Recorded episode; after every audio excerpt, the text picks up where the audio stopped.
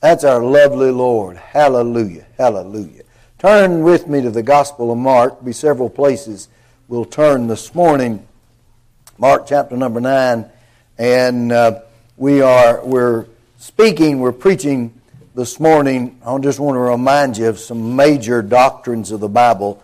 Doctrines that oftentimes are purposely not preached because they're so difficult. But it's doctrines we need. Now, what's doctrines? Well, it's teachings. It's, it's prime teaching and, and principles of God's Word. And I'm going to be speaking on some of those things this morning. There's about six things I'm going to call your attention to, really about, about four or five that uh, you, need, you need to be mindful of. We don't cover these every year, ought to. I do try to, every year give you major doctrines of the Bible so it'll refresh your mind. It will revive you and encourage you, and can I even say inspire you to be all God would have you be. First thing I want you to do is to quote with me. And if you can't quote with me, turn to John 3, chapter number 16, and let's read this verse together or quote this verse together. Most of us can quote it. It's the first verse that I remember learning as a little Sunday school boy. I remember Dad would, he said, Boys, for any verse that you learn, any verse that you'll learn, uh, I'll give you, I believe it was a quarter. So we started learning verses, my twin brother and I. That got pretty expensive, so Dad went down in price, I think, to 10 cents. But still, it was worth it. And I'll never forget that but uh, that verse, John 3.16, I want you to say it with me this morning, and I want you to hang on to it as we go through this message today. Here we go. For God so loved the world that he gave his only begotten Son, that whosoever believeth in him should not perish, but have everlasting life. How true, how wonderful. Notice that part should not perish. Why would God give His only begotten Son? The late great preacher, Dr. S.M. Lockridge, great black preacher, theologian, and what an orator he was, uh, he said that uh, God doesn't love us because we're valuable. He loves us and we're valuable because He loves us. And that's true. And it's not that I'm valuable that God loves me, it's that His love makes me valuable. That's what He's saying. He also said something like this that God doesn't just love me because Jesus died for me. It's that Jesus died for me because God loved me. God so loved the world that He gave His only begotten Son, that whosoever believeth in Him should not perish what a danger, evidently, that God saw. What a horrible end to humanity that God saw, that He would give His only begotten Son to keep you and I from perishing. What did God see that most of the world does not see, and even the church world hasn't seen? Why on earth would He send His Son to keep us from perishing? If there wasn't a horrible, catastrophic something out there where we would perish. If there wasn't a place called hell, why on earth would God send His Son to die to keep us from that place of perishing? The first statement I'll make this morning is this Hell is hot. Hell is a place no one ever wants to be. No one ever wants to see a loved one in hell. There's no family reunions that people enjoy in hell. There's no babies crying in hell. There's no small children in hell. You'll never have the wonderful privilege and the wonderful blessing of a baby and holding a baby in a devil's hell. Never, ever, ever, ever. This place that God said, I'm going to send my son to keep you from perishing, is a horrible place.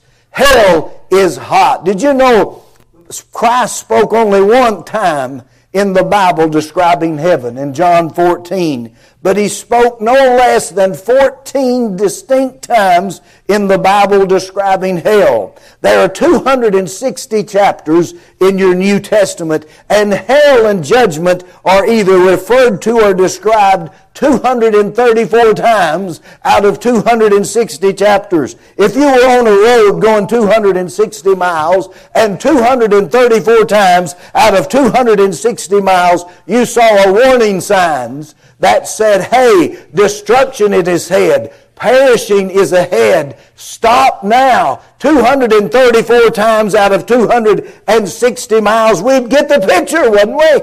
There's something catastrophic out there we don't want to go to. And God saw it. And God said, I created hell for the devil and his angels. But those who refuse me, those who will not obey me, those who will not come to me through my precious gift of my only son, he said, that's where you're going. And the only way to keep you from that place is to send my son there to keep you from perishing. For God so loved the world that he gave his Son to keep us from this perishing. Hell is referred to in the scripture as a lake of fire. It's called a devouring fire. It's a bottomless pit. It's referred to, I'm using Bible terms, by the way, and I'm give you the scripture for each one. It's called the everlasting burnings. It's called a furnace of fire. It's a place of torment. It's where they curse God. It's a place of filthiness. It's where they can never repent. It's a place where they have no rest. It's a place of everlasting punishment. It's a place where their breath will be a living flame. It's a place where they gnaw their tongues. that breaks my heart. It's a monstrous, demonic place where Isaiah 14 and 9 says that the actual demons of hell meet people who are dying without Christ. Monstrous demons, Isaiah 14 and 9. That is this awful place. That's this place that God said, I don't want you to perish. I'll give my only begotten Son. Settle it in your mind. Hell is a real place. It's a place that's hot. It's a place that's horrible. It's a place no one ever wants to go. It's a place where even the rich man, our Lord tells us that story in Luke 16. He said it's a place where he didn't want to see his brothers. He didn't want to see anybody he knew. Oh, Father Abraham, send your son or send somebody. Come, would you? Send, send Lazarus. I see Lazarus. Send Lazarus. Dip his finger in this water and just cool my tongue because I'm tormented in this flame. I read to you some of the descriptions, and all of them are Bible descriptions of this horrible place called hell. As I said earlier, there's never a baby's cry in hell. You'll never, there'll never be a cooing from a little child. There'll never be family reunions that are happy reunions. There'll never be cool breezes in hell. There'll never be cool water in hell. It's a place of eternal torment, and God said, I love you so much. I love you so very much. I'll send my son to keep you from perishing and going to this place. Hell is hot. Another thing, second great doctrine is this sin is horrendous in the sight of God. Sin is horrible. Over in the book of Romans, chapter number 7, I didn't even read Mark 9, but you read it, verse 43 down through verse 48. You'll see the warning there. In Romans, chapter number 7, our lovely Lord says this about sin.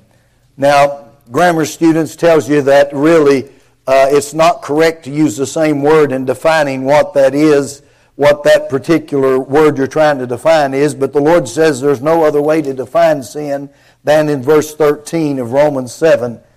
Was then that which is good made, made death unto me? Paul's talking about the law. He says, God forbid, God forbid, but sin, that it might appear sin, working death in me by that which is good. Now notice this last statement, that sin by the commandment might become exceeding sinful. He says sin is exceeding sinful.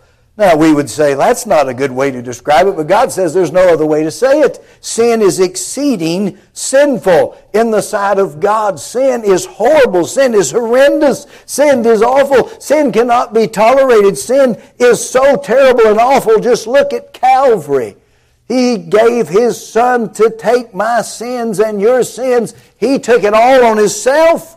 He became sin for us that we might be made the righteousness of God in Him. If you don't think sin is bad, man, I'm telling you, in the sight of Almighty God, it's the most horrible, horrendous thing that ever was. And God says, I've sent my Son. He's going to pay your sin debt. He's going to save you from this place of perishing forever and forever. You're not going to perish in hell because of your sin. I've sent my Son to take care of that. Hell is hot. Sin is horrible and horrendous. Don't forget that. You cannot cover it up. You cannot excuse it. You cannot make it more appealing. Today we're asked to tolerate it. We're asked to even decorate it. Today we're asked to even celebrate it. And if you don't celebrate the sin that others are doing, then you have a phobia. You're a homophobia, a transphobia, you're another phobia because you won't celebrate the sins that people are in. But ladies and gentlemen, listen to me very clearly. God has given specific warning to us here. These major doctrines, He says, I don't want you to perish in a hell that has all of these descriptive terms I've mentioned to you this morning. I do not want you to think that sin can just be played with and lift and licked and thrown away like a lollipop and it's nothing. No, sin is a horrible, horrendous thing in the sight of God. And Romans 7 says there's no other way to describe it but it's exceedingly sinful. And God hates it. Third thing this morning not only is hell hot, sin is horrible and horrendous, but judgment is certain. Everybody is going to stand before holy God one day. Everybody, everything. Hebrews 9 27 is appointed unto men once to die, but after this, the judgment. Hell is a horrible place to go. Sin is horrendous. But God says judgment is coming. Everyone will stand before me, as, as certain as death is. Hebrews 9.27, which we've quoted, is appointed unto man once to die, but after this, the judgment. Not only does the Word of God say that it's certain, in Acts chapter 17, it tells us there that He's appointed the day. You say, God knows the day? Yes in Acts 17, and I believe it's verse 31. Paul's there at Athens and he's reasoning with these folks and telling them, you know, giving them, trying to teach them, trying to, can we say, uh, argue them out of their beliefs and their philosophies, and he's not able to. And then he says in verse 30 and 31 of Acts 17, and the times of this ignorance, he says, God has winked at or he's overlooked. But now, he says, now, since God sent His Son, and He's given His only begotten Son, so that you won't perish. Now, He says, He commands all men everywhere to repent. Because He has, notice this in verse 31, He has appointed a day in the which He will judge the world in righteousness. So not only do we know judgment certain because the Word of God tells us in Hebrews 9 27, but God has already appointed the day Romans chapter number 2 and verse 16 says these words In the day when God shall judge the secrets of men by Jesus Christ according to my gospel, He has appointed the day. We read it in Acts 17. We read it in Romans chapter number 2. God has appointed the day. He knows the day. He's made the day. He said, I've appointed the day. It's on my calendar. It's there. The Word of God says it. God has appointed the day. The third thing that we know that makes judgment so certain is that God has made reservations for those who die lost, who those who do not believe and will not trust Him. In 2 Peter chapter number 2 and verse number 9, he says this God knows how to deliver the righteous out of temptation and to reserve to reserve the unbelieving and the lost for the day of judgment. So he's made reservations. Three reasons there that judgment's certain. Three things that tells us judgment is certain. The Word of God says it, number one. Secondly, He's appointed the day. It's already on His calendar. And thirdly, He has made reservations for those who will die lost without Him.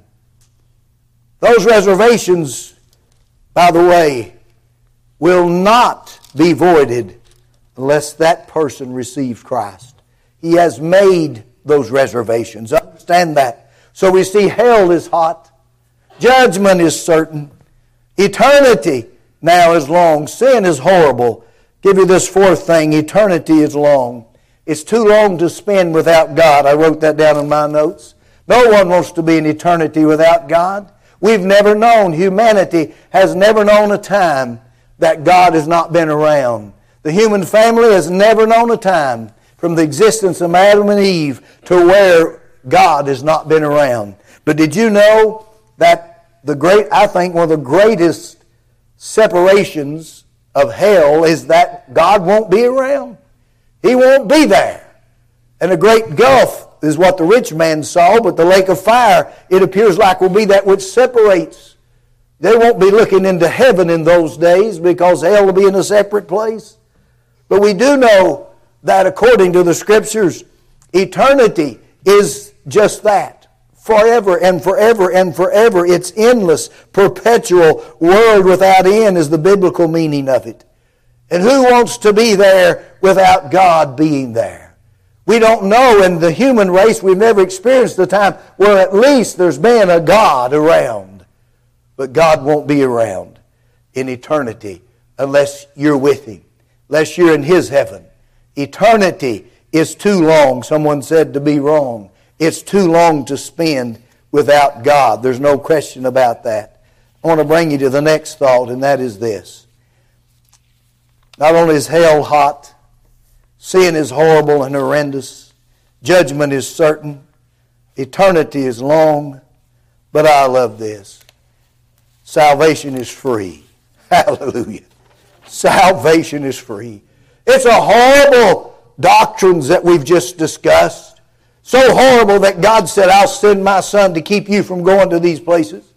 Because God, you say, what about judgment, preacher? We're all going to stand to see if we're going to get into heaven. No, no, no. When you trust the Lord Jesus Christ as your Savior, you see, He's already took your judgment. He's took your sins. We'll go to the judgment seat of Christ for our rewards, but not there to see if you're going to get in or not we have this false picture in our mind and understand this is false. This is not scriptural. We have a false picture in our mind that one of these days we'll show up at the gate and we hope, we hope that we'll be good enough and right enough and, and maybe have done enough good that we can get in the gate of heaven and, and people decide whether we come in or whether we don't.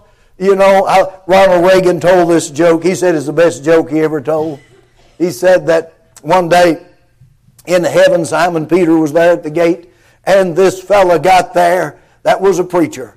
And he thought, you know, man, i am a going right in. And Simon Peter said, yeah, we've, uh, come, come on in. Said, yeah, we've, we've got your name here. There's a place right over here. See, the, see that little home right over there? That's your house. About the time, here comes a fellow that was a professional politician. And he comes up there. And St. Peter says, uh, and he tells him his name. He says, "Oh yeah, man, oh man." Said, uh, "Hey, let me take you and show you the sights around here." And he tells the preacher, "said You you go right on over there. I'm going to take this fella. We're going to show him around." And preacher said, "Wait a minute, wait a minute. I'm a preacher, and you know, look at all the good I've done." And, and you're just telling me to go over there. There's my home. You're not going to take me and show me around, give me the tour. He said, Well, listen, said, Man, we get your kind here all the time. These politicians, we never get one. Amen. Hallelujah. We all say amen there, won't we? We never get a politician. Ronald Reagan said that's the best joke I ever told. He said there's a lot of truth to it. We never get a politician. Now, the wonderful thing is salvation sets us free, and it is free because Jesus paid the price. Revelation 22 17 says that whosoever will, let him come take the water of life freely, freely. Romans 5 15, he calls it a free gift. In Ephesians 2 8 and 9, for God so loved, or excuse me, 2 8 and 9, by the grace of God, salvation itself is a gift. in Ephesians chapter number 2 that we have a gift of salvation. By grace are you saved through faith, that not of yourselves. It is a gift of God, not of works, lest any man should boast. We have the wonderful gift of salvation. You don't work for it. If you work for it, it'd be a reward, wouldn't it? We don't labor and we try to do good and do better in order to get it. No, no, no. Salvation is a free gift that God has given. Remember, we started out with John 3 16. For God so loved the world that he gave his only begotten Son so that you wouldn't perish. He gave his only begotten Son. That's a gift.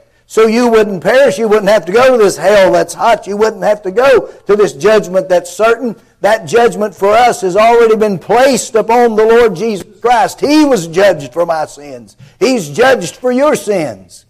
You say, so preacher, we get off scot free? No, we go to the judgment seat of Christ, not to see if we get into heaven, but only for the rewards of for our labor and our work here. There are several judgments in the Bible, but I don't want you to miss the fact that every person will be there standing before the Lord at that particular judgment. This judgment seat that I'm talking about here is for the saved only. Only saved people will be there. They will be there, and the Bible tells us we must all, Paul tells us this, all appear before the judgment seat of Christ, all as believers. He's talking to the church. We're going to stand, we'll be there, and there'll be the rewards for our work and our labor here for the Lord. It's be a reward seat. It's called the Bema seat in the regular regional language, but it was a seat where they would hand out rewards for those who'd been running the race or those who'd competed in all of the games and things. And whoever won, they'd be rewarded. And so the reward seat, the judgment seat, is for the believers. But every person that is unsaved stands at the great white throne of judgment that Revelation 21 and 22 talks about. The great white throne of judgment. And they will be there. But here's the marvelous truth salvation is free for everyone who will have it. You see, repentance and faith. How do I get sal? How do I get it, preacher? Simply by asking believing on the Lord Jesus Christ. For whosoever shall call upon the name of the Lord shall be saved.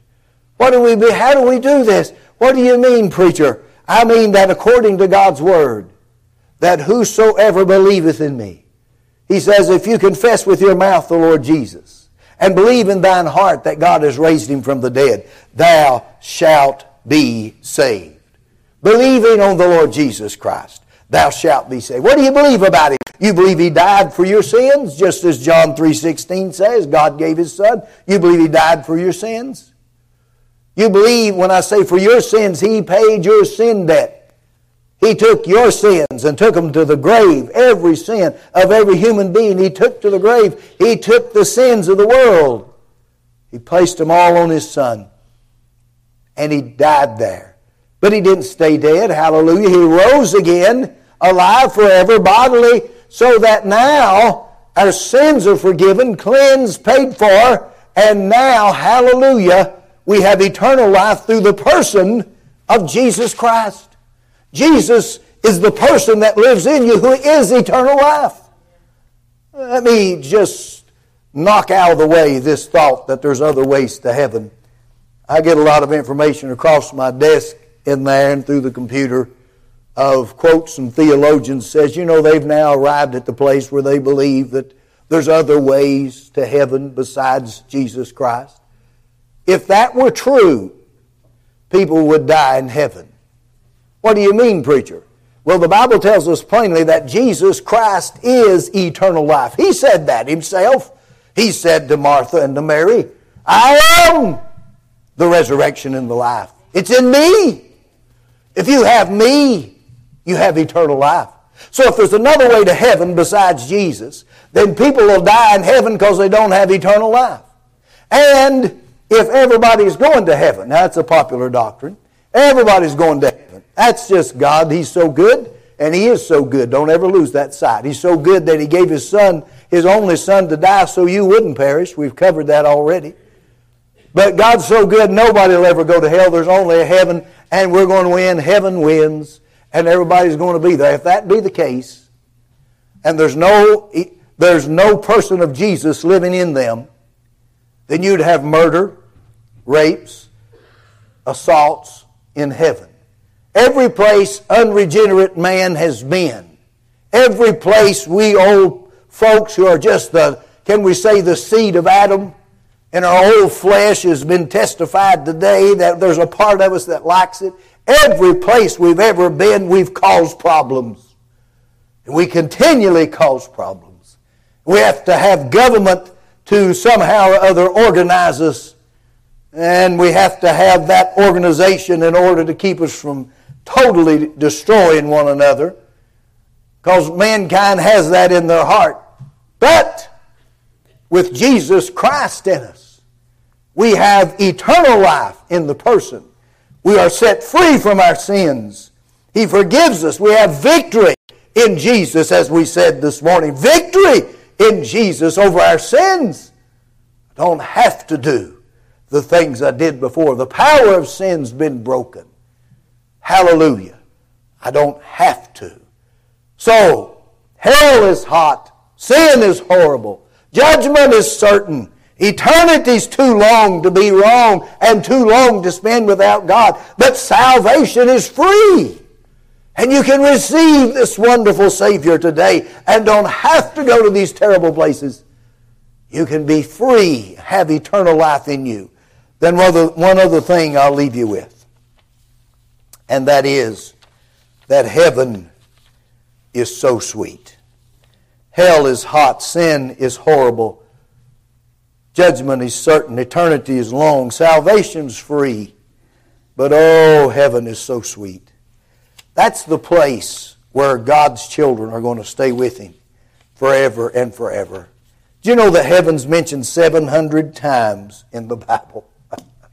700 times in the Bible, heaven is mentioned. I mentioned 234 times in the New Testament that hell or judgment is described or mentioned, at least mentioned. But heaven's mentioned 700 times in the Bible. And that tells you there that God wants everybody to go to heaven. There's a doctrine going around, it's been going around for decades, actually a few hundred years, that God has elected a few and selected a few. The rest of you are just damned to hell. And that the election and the selection means that he doesn't love everybody.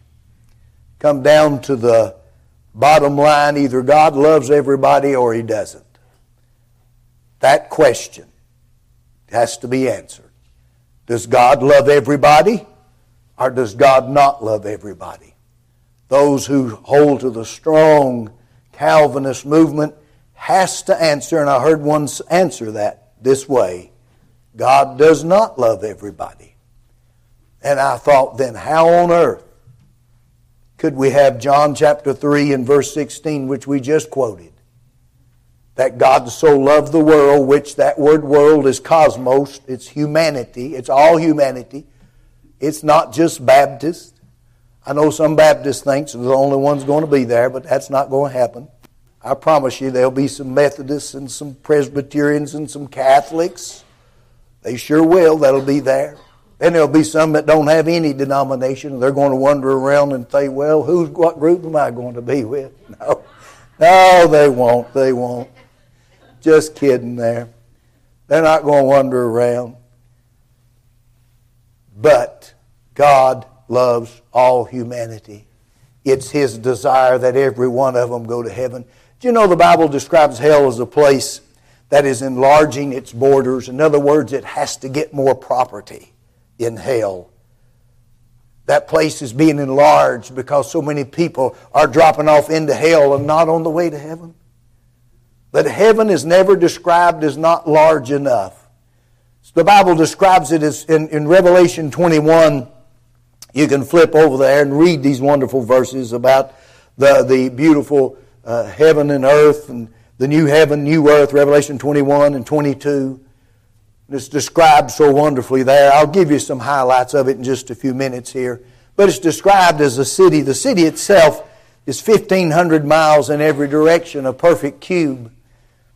1,500 miles in every direction. Someone a few years ago did some computations on their computer They estimated how many people had ever lived on earth, just an estimation from the days of Adam and Eve, and an estimation of how many could live on earth. And they, they computed it and put it into this 1,500 square mile or cubic miles everywhere, 1,500 miles high, wide, uh, depth, everything of the holy city.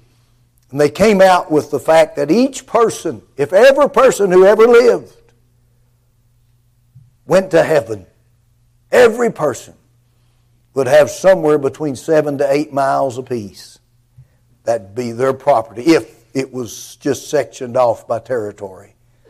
So God's heaven's plenty big for all humanity, while hell is enlarging its borders. And God's heaven is so sweet.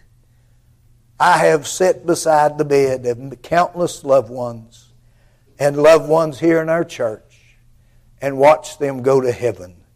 My dear mama, she was, she was near death a few times before she went.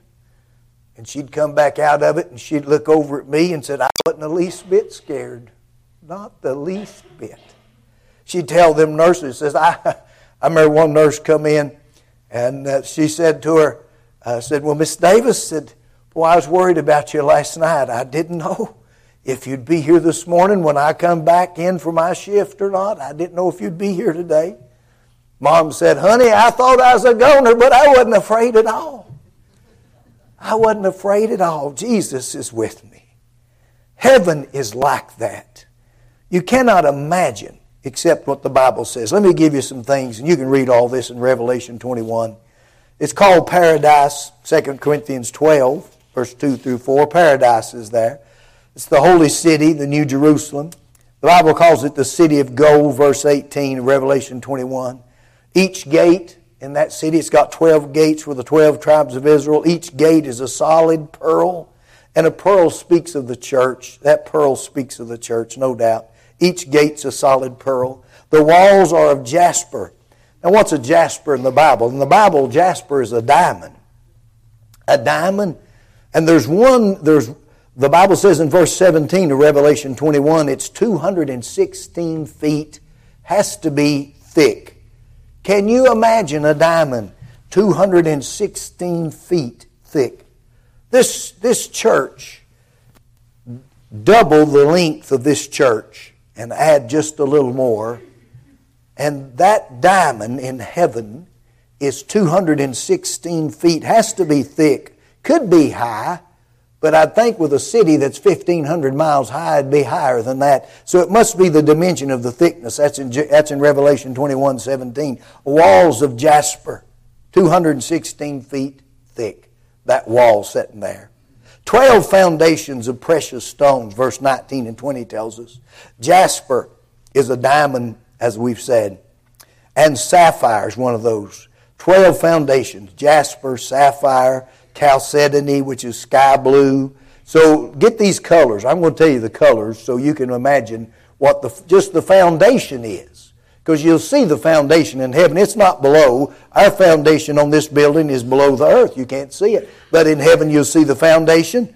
And the first foundation is jasper or diamond. Then chalcedony, which is a sky blue stone. Then emerald, green. Then red and white. So we got blue, sky blue, green, red and white sardius, fiery red. We got golden, chrysolite. We have sea green, transparent green, purple, red, all of these stones. Think about that for a moment. Why did he put so many beautiful colors? Red, purple, transparent green, sea green, golden, fiery red, red and white, green, sky blue, blue, diamond, why, an amethyst, which is violet. Why does he have all these stones? Why is all these visible? Well, Peter tells you, 1 Peter 4 and verse 10, he talks about the manifold, multicolored grace of God. That's what the word manifold means, the multicolored grace of God. 1 Peter 4:10. Ephesians 3:10 talks about the manifold wisdom of God. The multicolored wisdom of God. So, can we say it safely this way? In heaven, that holy city, 1,500 miles in every direction. It's got a wall that's built that's 216 feet thick, a pure old diamond wall around, gates of pearl sitting on all these beautiful stones there. You see the blue, the sky blue, the green, the red, the white, a fiery red. You see the violet, all this transparent green. You see all this beauty of just the city in heaven and all of it's there. And what you're going to be reminded of, you're not going to go up there and say, my, my, my, look at my little ring compared to this. You're not going to do that. You know what you're going to say? Oh, the grace of God that built this for me. Oh, the manifold, multicolored wisdom of God that did this. Look at this wisdom. Look at His grace. That's what heaven. It's so sweet. Can I say also, the streets are pure gold. Hallelujah. There's no temple there. No, we'll get to dwell right with our Lord Jesus. There's no natural light there from the sun. The, the light will be the glory of God Himself. Can you imagine that? A pure river of life, it tells us that crystal clear, flowing from the throne of God, who's the fountain of life. This flowing river symbolizes the uninterrupted life that we're given to us, gives to everybody that'll receive Him. Ever fresh, full of joy, full of vitality, on the river of life. I can imagine jungles of roses and wildflowers on the sides of the banks of the river of life that flows right out of the throne of God. I can imagine that. The tree of life is there. Hallelujah. The builder and the maker is God, Hebrews 11:10 tells us, and it's a prepared city for a prepared people. I said there's no temple there because we'll dwell right with Jesus. We'll be right with him. You won't need a temple. We won't need a church building. Anywhere Jesus is, we can be. No sun, no moon, no stars, no candles, no night there. No night there in heaven. Night times in the Word of God speaks of sorrow and sickness and sin. No night there. No more curse. Sin's curse gone forever. No more tears, no broken hearts, no disappointments, no funeral homes, no more death, no coffins, no cemeteries, not on heaven's bright shoulder no heartaches, no sorrow, no grief, no crying, no pain. Do you want to go there? Don't that make you want to go? Why on earth would we not receive this salvation that's free? Hell is hot. Sin is horrible. Judgment is certain. No question about it. Eternity's long, too long to spend without God. But the great, wonderful truth is salvation is free. You can receive Jesus and not go to these horrible places. He doesn't want you to perish. He gave the greatest gift he could ever give his Son. God so loved the world that you would never perish, but you could have eternal life in his Son. Do you have him today? Let's bow our heads in prayer.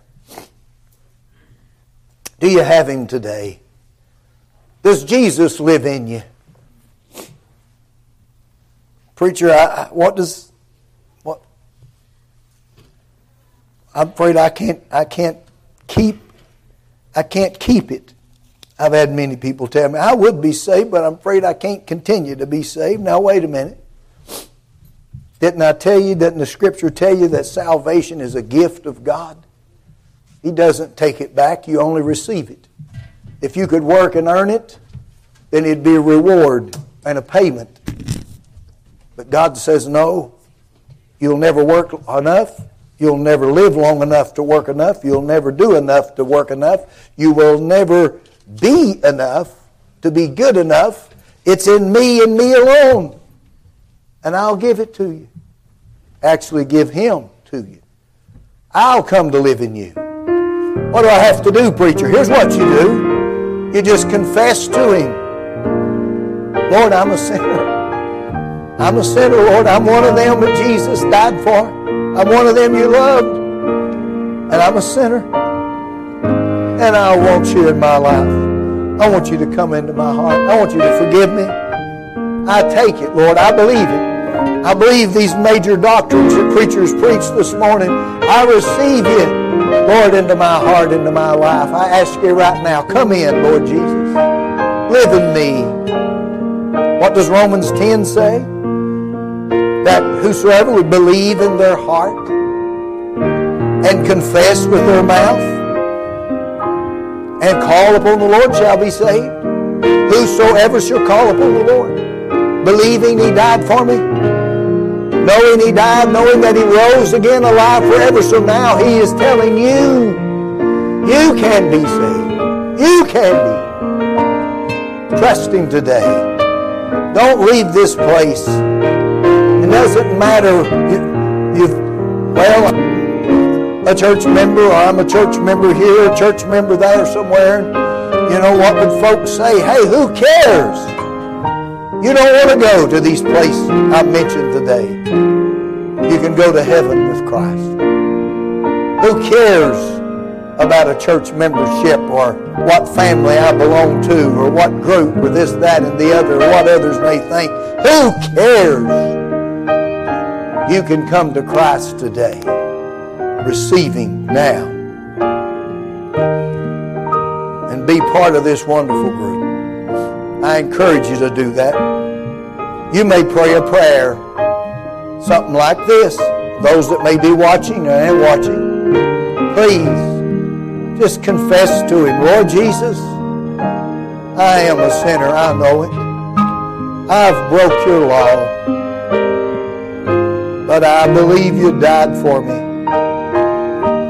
I believe you rose again. And I ask you now to come into my life. Come into my life. I give myself to you. I'm yours. I belong to you. Come into my life, Lord Jesus. Be my Savior, my King, my Lord. The Bible says that whosoever would call upon him with a heart of faith and repentance would be saved. It says, He that comes to me, I'll never turn away. I'll never, ever, ever turn away if you come to him. So he's promised he'd save you. Here this morning, and you don't know for sure, please give your life to Christ. If you're watching, give your life to Christ. Father, we love you. Thank you for reminding us this morning of these major, major doctrines of the Bible that so often are purposely let never to be brought to people's attention when I think these are the most important, some of the most important doctrines in your word. Help us today in Jesus' name. Can we stand our heads bowed? And if you want to come to the altar and pray, please do so. If you want to come down here in this front and altar, pray. If you want to use your pew, please pray while they